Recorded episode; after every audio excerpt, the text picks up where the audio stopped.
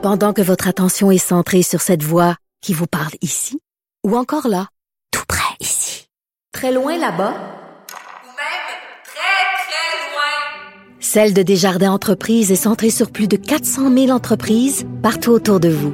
Depuis plus de 120 ans, nos équipes dédiées accompagnent les entrepreneurs d'ici à chaque étape pour qu'ils puissent rester centrés sur ce qui compte, la croissance de leur entreprise.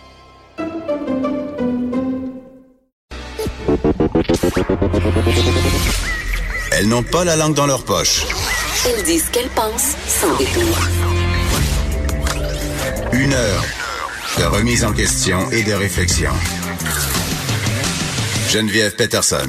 Vanessa Destinée. Les effrontés. Bonjour tout le monde, j'espère que vous allez bien. Vanessa, on est quel jour? Est-ce qu'on est mercredi ou jeudi? Euh, on est je- mardi? Je sais plus, j'en, j'en perds mes mots, puisqu'il y a Benoît Dutrisac Il avait qui, oublié sa tasse à, il avait oublié sa tasse à café. qui tente de saboter notre émission C'est ça. carrément. Je pense que c'est ça. Il veut toujours prendre la parole. Tout le temps, hein? Il veut toujours Ben, c'est un homme blanc. C'est ça, exactement. Mais Voilà. on l'aime beaucoup quand même. Il avait oublié sa tasse à café, ce cher Benoît. Non, je suis mêlée dans mes jours, Vanessa, puisque euh, dans euh, moins de deux semaines, je m'en vais en vacances euh, sans toi. Puisque tu vas devoir animer l'émission. Ben voyons, Geneviève. Ben oui, ben voyons, oui. si moi j'étais partie en voyage, je t'aurais amené un, un. je suis partie à New York sans toi. Non, mais, mais c'est ça, je m'en vais dans. Je fais une chose que j'ai jamais fait euh, de ma vie. euh, qui est pour moi un geste euh, féministe, entre guillemets. Je m'en vais en vacances toute seule. Toute seule, toute Oh. seule, toute seule. Pas d'enfant, pas de chum. C'est la première fois que je fais ça. Je l'ai jamais fait. Euh, pourquoi? Parce que je pense que j'avais peur. J'ai le doigt.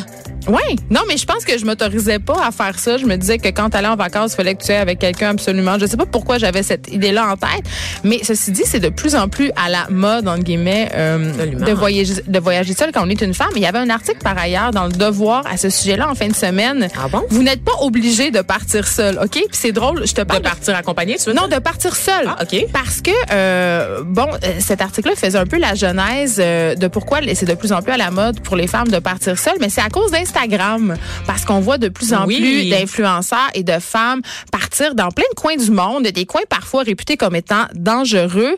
Et les filles ressentent une certaine pression à partir seules, c'est-à-dire, euh, il y, a- il y a un grand sentiment d'accomplissement. Puis moi, j'ai des amis qui partent seuls, puis je me dis, ben moi aussi, je suis capable, mais ce que l'article disait, en fait, c'est que c'est pas pour tout le monde. Si ça vous stresse, faites-le pas, Oui. là. J'aimerais juste, là. j'aimerais juste vous rappeler que ces influenceuses-là que vous voyez faire le tour du monde ne sont pas toutes seules. là. Il y a quelqu'un qui prend des photos Oui, pour elles, ça. qui les accompagne. Exactement. Elles ont des guides sur place parce que c'est souvent du contenu qui est commandité. On les pas? oublie, On les ça. amène carrément visiter des endroits spécifiques. Ils sont là. Téléguidés en voyage. filles-là sont pas des backpackers qui se sont achetés de l'équipement en à la bec. Là. attends, il y a, y quand même, euh, oui, il y a des influenceurs, mais il y a des filles qui ont des blogs de voyage. Oui. Je pense entre autres à la Globe Trotteuse. Donc c'est une tendance qui est quand même assez euh, présente.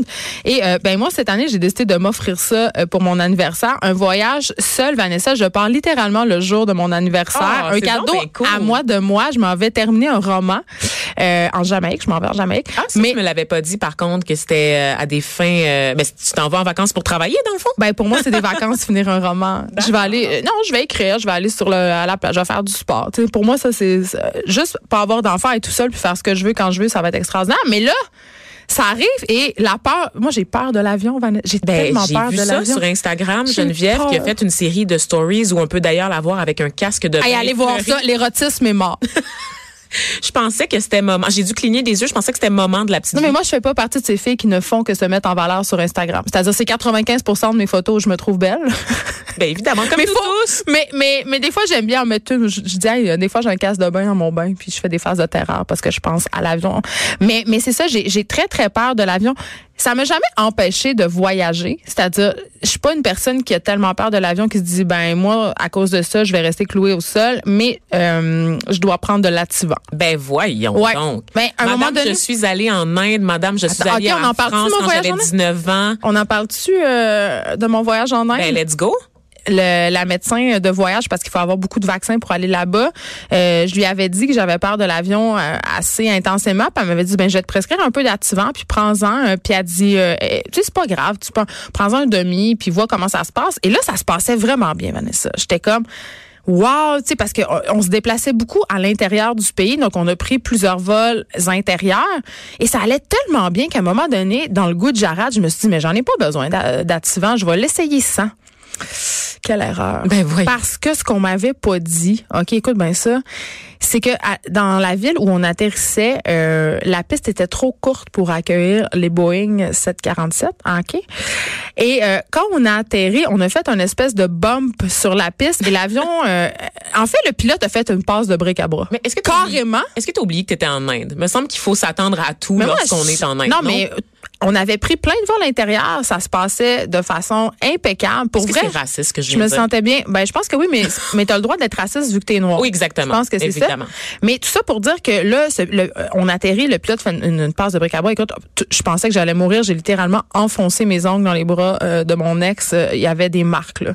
Et euh, après, j'ai repris de l'attivant. Donc c'était c'était mon anecdote. J'ai décidé un jour de pas prendre d'attivant et ce fut une erreur. Ça fait comme un titre clickbait. J'adore ça. Mais ça, j'ai très peur de l'avion. Et là, je vais être toute seule. Mais peut-être, je me dis que si je suis toute seule, je vais avoir moins peur. Du CBD avant. Non, mais parce que quand on est seul, on a moins peur à vous, parce qu'il faut, faut se manager. Oui, Tu sais, faut, faut gérer. Si t'as quelqu'un à côté de toi pour euh, t'abandonner puis pour faire, Ah, j'ai peur, j'ai peur, on dirait que c'est pire. Tu sais que la première fois que j'ai pris l'avion toute seule. Avec quelle heure, toi, t'étais jeune, là? Ben en fait non, j'ai pris l'avion euh, pour la première fois avec l'école en voyage euh, en Italie, c'est l'espèce de Avec de- tes amis. J'étais avec mes amis donc j'y pensais Puis t'avais pas, conscience de la mort. Ben non, absolument pas. Tu C'est un voyage complètement organisé, pris en charge par genre une école privée. Là, donc tu peux tu penser qu'ils avaient pris en charge tous les détails. Là, on n'avait Ouais. rien à faire à part s'amuser, n'est-ce pas? Et euh, ben, n'est-ce pas dessiner? Puis euh, le voyage que j'ai fait par la suite, c'est un voyage humanitaire. J'ai été dans le fin fond du Pérou en fait par moi-même avec un sac à dos, le fameux backpack acheté à la Mecque, Geneviève, et euh, j'étais toute seule, sans expérience, sans parents, sans amis pour m'accompagner. Et c'est vrai, tu arrives sur place, à peu près, le, le pire scénario que j'avais imaginé s'est produit, c'est-à-dire que je suis arrivée une journée fériée, que j'avais pas euh, flagué dans mes guides de voyage. Fait que tout était fermé. Tout était Ben oui, en France, fermé. euh, c'est est-ce que c'était en France? Parce qu'en au France, Pérou. tout est fermé. C'était au temps. Pérou, comme je Ok. te le disais. Oh là! Oh là, je pas, je regardais à quelle heure notre invité arrivait pour Oui. être sûr qu'on fasse un bon timing. Exact, ça va, ça va, tout va bien. euh, je suis pas vexée du tout. et donc c'est ça, j'arrive sur place, tout est fermé, les banques sont fermées. Une chance que mon père m'avait donné un peu d'argent, euh, d'argent américain avant de partir, là, pour me soutenir. riche. Souten- oui, Ça se tenait effectivement. dans ton épreuve? Oui, oui, j'ai pu manger du caviar, évidemment, en, dé- en descendant de l'avion, Geneviève, pour euh, maintenir mon niveau de École vie que j'ai à Montréal. privée aidant. Oui, voilà, c'est ça. Donc, c'est quelque chose quand même de, de devoir improviser, de devoir sortir son espagnol, de devoir aborder aussi Non, mais bien. les gens dans la rue. Ça te force à parler. Je trouve que gens. le voyage, que c'est important qu'on est jeune, euh, quand évidemment euh, les moyens le permettent, c'est une, belle euh, expérience. Mais si vous avez peur de l'avion, parce que la peur de l'avion, c'est une des peurs les plus répandues là. Euh, c'est quand même assez commun. Si vous avez peur de l'avion, là, pour vrai, écrivez-moi sur la page Facebook. Venez me donner vos trucs, là, venez m'aider. Je sais, euh, Donnez-moi vos exercices de respiration. Ils ont des, il y a des gens hier qui m'ont écrit sur Instagram pour me parler euh, des, des gouttes euh, euh, Beachy Savior ou des affaires comme ça, des espèces de trucs homéopathiques. Mais pour vrai, je veux les connaître, vos trucs. Je veux La savoir. marijuana, Geneviève. Ben, je vais peut-être laisser le CBD, mais on dirait que j'ai plus confiance en l'activant parce que je suis une vieille matante, puis on sait l'activant, c'est la drogue des personnes plus vieilles. Au moins, t'es pas en croisière. Est-ce que tu penses Je que me les sens comme dans font- un épisode de Dynastie, c'est la fille qui pop des pilules. Oui. Est-ce que tu penses que les gens qui font des croisières dans les Caraïbes, c'est parce qu'ils ont peur de l'avion? Ben, Ils se rendent là je en pense juste parce qu'ils sont plates. Ah ouais, hein? Mais moi, euh, j'ai, moi, j'ai déjà fait naufrage en bateau. Non, moi, j'ai fait naufrage en bateau. À qui ça arrive, à un moi. naufrage J'ai tout le temps les meilleures anecdotes. Voyons. Tout le temps. C'est pour ça que je suis ici. C'est parce que j'ai les. J'ai fait naufrage sur le lac Saint-Jean quand j'avais 15 ans. Non, j'étais plus jeune, 14 ans, je pense. On s'est échoué sur un banc de sage et j'ai, et j'ai pu, euh, j'ai dû littéralement nager jusqu'à la rive, environ un kilomètre. C'est impossible. Avec un, j'avais un gilet de sauvetage, bien évidemment, mais c'est tellement drôle parce que sais-tu par quoi mes pensées étaient occupées pendant tout le temps que je nageais? Si ton maillot tenait, ton bikini, ton haut J'étais pas en bikini, j'étais habillée, là, il faisait comme Ah, vraiment froid. Euh, non, j'avais peur de mouiller mon Game Boy et de me faire chicaner par mes parents. Mais ma mère m'avait acheté un sac hydrofuge comme par hasard et on a tout mis le- les trucs qui se mouillaient dedans. Fait que j'ai pu me rendre au bar euh, saine et sauf. Et te voici aujourd'hui au micro de Cube Radio. et mon Game Boy euh, est toujours, euh, il est pas mouillé mais il est mort depuis depuis ce temps-là. Mais pour vrai, les bateaux ça me fait peur depuis ce temps-là, depuis mon naufrage. Ok, reste sur. Robinson Crusoe, c'est moi. La fille a peur de l'avion, elle a peur du bateau. Fais juste rester Non, chez mais c'est correct. Mais pour vrai, je veux vraiment que vous m'écriviez pour me donner vos trucs parce que j'ai pris une assurance an- annulation, OK? Puis pour vrai, hier, j'ai pensé annuler. J'étais rendu là. Donne-moi ton billet. J'étais rendu là, je manquais de. Je te le rachète. En tout cas, fait que écrivez-moi. Je vais, je vais tout prendre ce que vous pouvez me donner, euh, même les choses les plus loufoques. On est avec Nicolas de Rosa. Bonjour Nicolas. Bonjour Geneviève, ça va? Euh, Oui, tu es là parce que tu as sévi dans tabloïd. Tu as écrit un texte que- qui, ma foi, me fort euh, t'intéresser comme usager de drogues récréatives. Mhm. Parfois, je prends des drogues. Je pense que c'est pas un secret pour personne. Euh, mais par contre, hum, c'est rendu un peu épeurant de consommer parce qu'on sait que euh, il peut y avoir plein de trucs. On en a parlé hier à l'émission, Mhm. justement. Euh, Il y a des nouvelles drogues qui circulent sur le marché, qui sont couvertures de cochonneries comme le fentanyl. On en entend beaucoup parler. Mais là, c'est maintenant possible de faire tester sa drogue par la poste avant de la consommer. C'est ça. Fait que c'est un activiste britanno-colombien qui s'appelle Dana Larson. Il est pas très connu au Québec, en fait. Mais je le connaissais pas. Ben, c'est ça. Moi, je le, je le connaissais un peu avant d'avoir écrit ça, mais il est très connu au Canada anglais. Entre autres, euh, c'est lui qui a ouvert beaucoup de dispensaires illégaux de cannabis là, à Vancouver. C'est un activiste pro-pot depuis longtemps, puis aussi pro-légalisation de toutes les drogues, évidemment. Fait que son service, c'est getyourdrugstested.com. Donc, euh, c'est très simple, puis c'est gratuit, en fait. Vous avez juste envoyé un échantillon de, je pense, c'est 10 mg, fait que 0,01 Et fait que g. c'est une infime quantité dont on a besoin. une Là. minuscule quantité. Là. On envoie ça par la poste, puis lui a une machine, euh, disons, qui est assez commune dans, ce- dans ce milieu-là. là. On, on- on a les mêmes machines à plusieurs endroits, euh, notamment à des centres d'injection supervisés en Colombie-Britannique. Puis il teste ça, puis il t'envoie les résultats de manière confidentielle là, par courriel. par Mais suite. OK, mais ma question, c'est quand tu prends de la drogue, Mhm. tu sais, quand tu as envie de prendre de la drogue, euh, tu veux pas attendre, tu veux la prendre tout de suite. Donc, tu sais, parce que le but de, de cette initiative-là, év- évidemment, c'est de se prémunir contre les overdoses, de- d'empêcher les gens de prendre de la merde, là. Ouais. Euh, mais, tu sais, la plupart dans la plupart des cas, quand tu prends de la drogue, c'est quelque chose d'assez spontané. Fait que moi, c'est ça la limite que je vois à son affaire. C'est sûr que c'est un problème potentiel. En fait, M. Larson m'a parlé de ça aussi en entrevue. là. C'est sûr qu'il disait, par exemple, que les drogues à injection, là, c'est rare que le monde attende. Ben, tu ils sont en manque, là. Exact, exact. Mais tu sais, mettons que t'achètes de la cocaïne ou de la MDMA, ça se peut que tu sais, à la fin de semaine ou des choses comme ça pour la prendre. Fait qu'il y a plus de, de, de, de marge de manœuvre, disons. Fait là. que c'est pas long. Mettons que je, mettons justement que je prends de la MDMA en fin de semaine puis que ça me fait peur, je peux l'envoyer le puis je peux avoir une réponse par courriel. On peut espérer avant la fin de semaine? Euh, ben, comme c'est en Colombie- Colombie-Britannique, Ouais, c'est quand même ça. loin. Fait que j'imagine que pour nous, ce serait un peu plus d'attente, là. Mais le test en tant que tel, comme dès qu'il reçoit la drogue, je pense que ça prend juste quelques minutes, là, pour qu'il y ait des résultats. Fait que pour faire le te test en, question, c'est assez rapide, Puis ce qui est intéressant, c'est qu'on peut tester absolument n'importe quelle substance. Tu le, hein, quand même? Ben, toutes les substances euh, synthétiques. Fait que, mettons, du cannabis, pot, euh, on, on peut pas, mais pour le reste, oui. OK.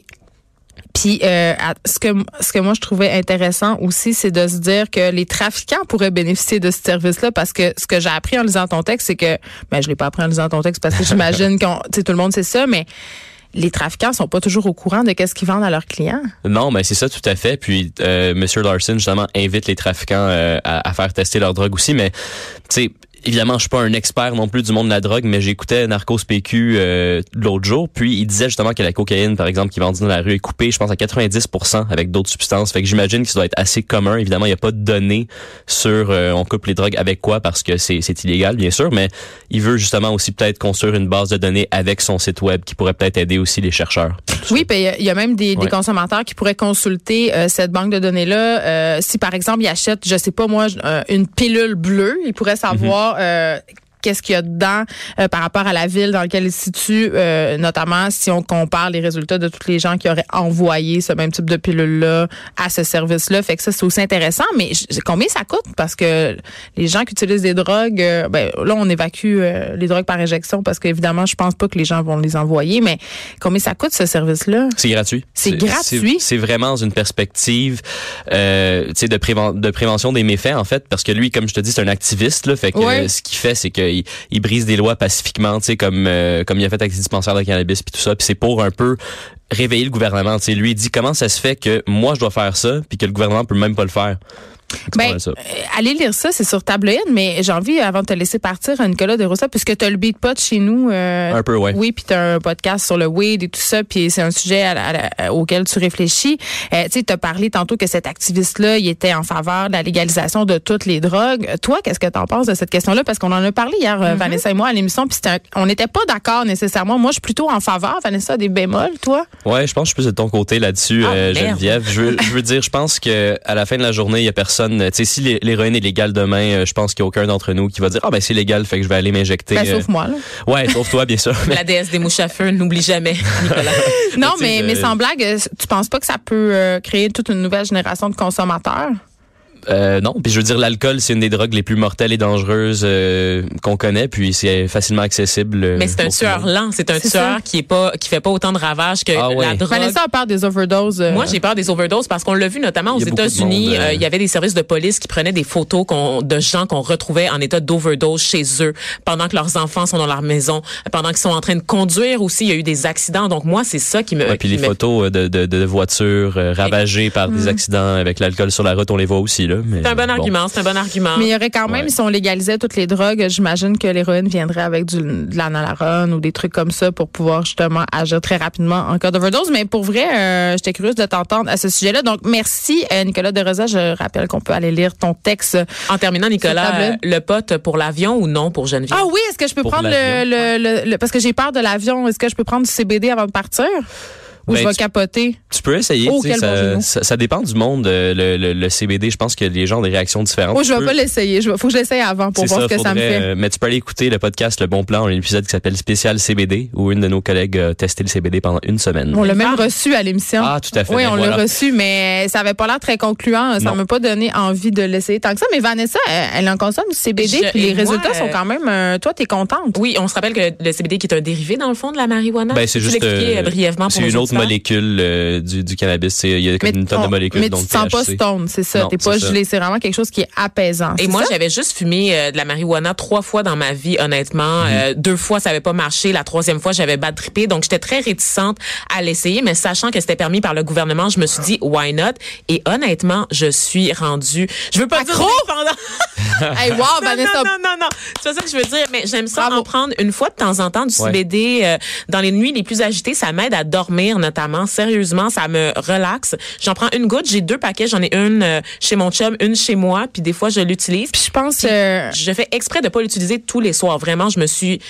D'ailleurs, ça fait, je pense, un mois que j'en ai pas pris, là, Mais c'est ça, parce que je pense que contrairement, parce que tantôt je faisais des blagues avec l'Ativan, mais c'est pas un, c'est un, un médicament. Euh, L'Ativan, c'est un anxiolytique, c'est un, un médicament qui a été largement utilisé, mais les médecins ont de plus en plus de réticence parce que ça crée une forte dépendance, mais aussi parce que ça crée des problèmes de mémoire. Ah ben voyons Donc il y a donc. vraiment, ouais, il y a quand même des répercussions assez importantes. Euh, Ah, oui. ouais, donc il faut vraiment pas en abuser de Ben, ces je choses-là. pense que pour toute la consommation, peu importe le produit, il faut pas le banaliser. On en parle aussi pour l'alcool, Geneviève, régulièrement à l'émission, comment on a tendance On à banalise. banaliser les Ben, les pilules, écoute, là, euh, on a toute cette idée de la Wisteria Lane, là, c'est ces femmes de banlieue qui consomment moult anxiolytiques, mais c'est quand Avec même le verre de vin. c'est ben, c'est très inculqué euh, dans notre culture. euh.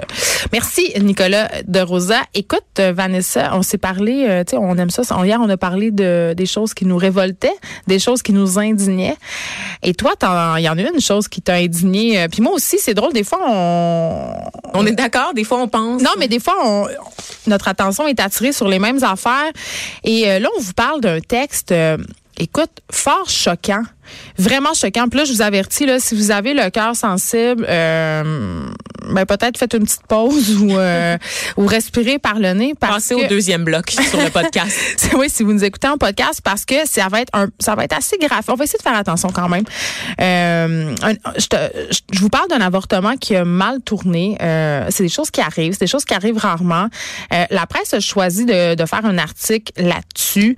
Euh, puis dans le contexte actuel, on se questionne. Vanessa. On se questionne beaucoup sur la pertinence justement d'aller dans les gros détails puis de raconter cette histoire d'horreur puisque c'en est une. C'en est une et pour euh, vous vous dresser un portrait, si vous n'avez pas vu passer l'article, c'est une jeune Canadienne qui est venue au Québec pour subir une interruption volontaire de grossesse, donc ce qu'on appelle également un avortement. Mais tardivement. Tardif, effectivement, parce que dans sa province, il y avait une certaine limite euh, au nombre, quant au nombre de semaines acceptables pour euh, aller de l'avant avec la procédure d'avortement. Et c'est pas la même chose qu'au Québec, parce qu'on le sait, bon, l'avortement au Canada est décriminalisé, puis ensuite, ben, ça relève du domaine de la santé, donc c'est aux provinces, de, c'est un soin de santé. Alors c'est aux provinces vraiment Oui. de, de déterminer euh, les modalités de Donc cette femme-là, elle était dans son deuxième trimestre et on veut vous rappeler que après 24 semaines, on envoie les femmes aux États-Unis se faire avorter puisqu'on en pratique pas. Mais cette là- fille-là est venue ici à Montréal. Et je vais y aller d'une grosse plug. Geneviève, je travaille sur un dossier euh, sur l'avortement pour Oui. tabloïd.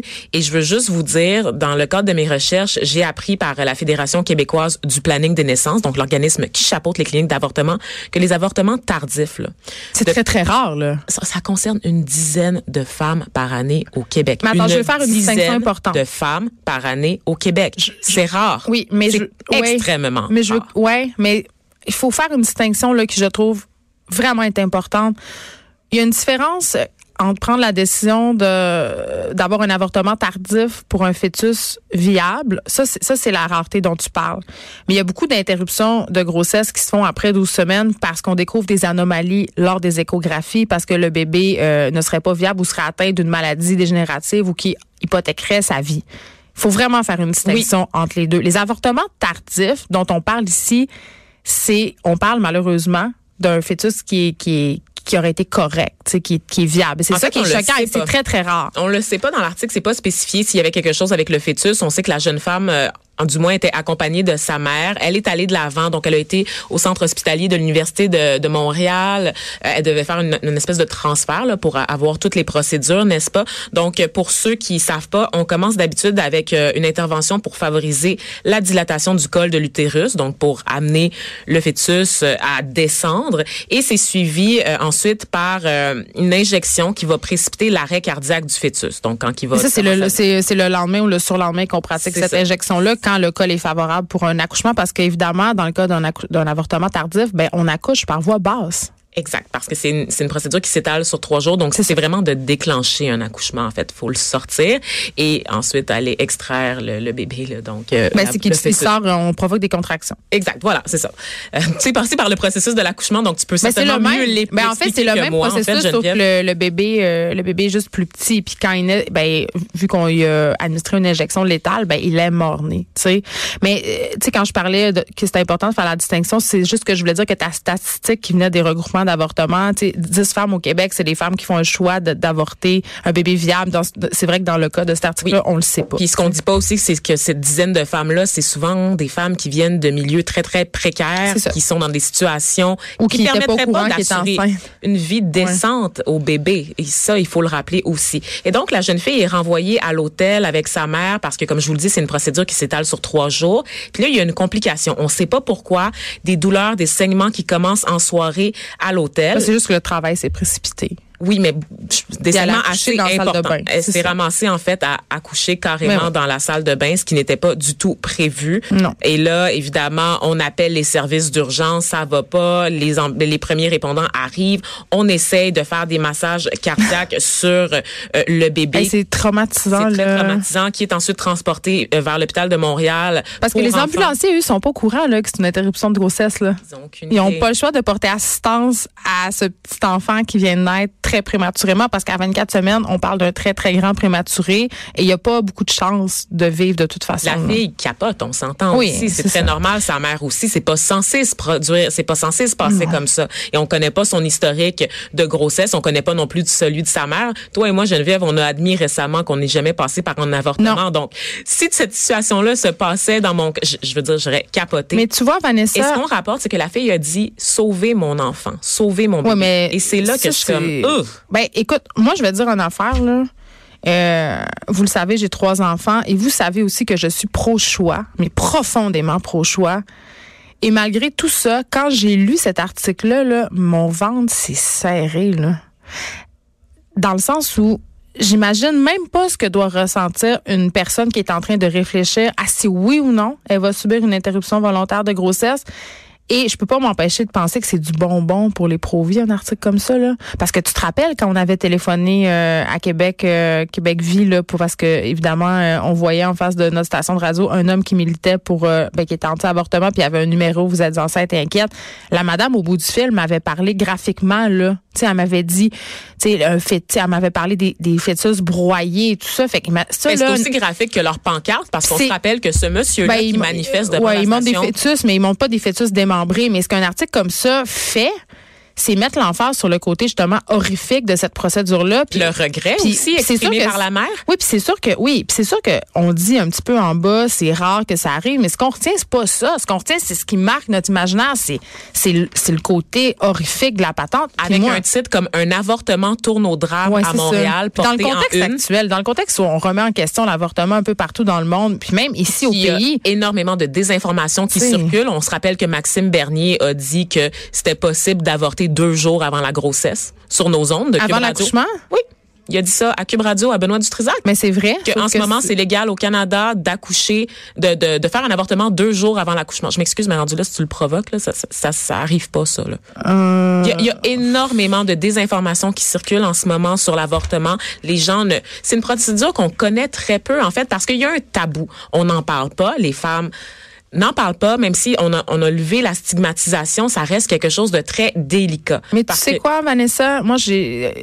Tu sais, on a une responsabilité comme média. Puis là, je veux pas aussi. pointer euh, le média dans lequel ça a été publié. Je, on l'a même pas nommé là, parce que tu sais, on ici aussi euh, parfois on l'échappe là. Tu sais, tout le monde. euh, On, mais comme média, on a une responsabilité. Tu sais, quand on parle de suicide là, il y a une façon d'en parler. On doit donner des numéros de téléphone. Moi, je pense qu'il y, a- y eu un manque de délicatesse de la part du média qui a publié ce texte-là. Un manque aussi peut-être de perspective.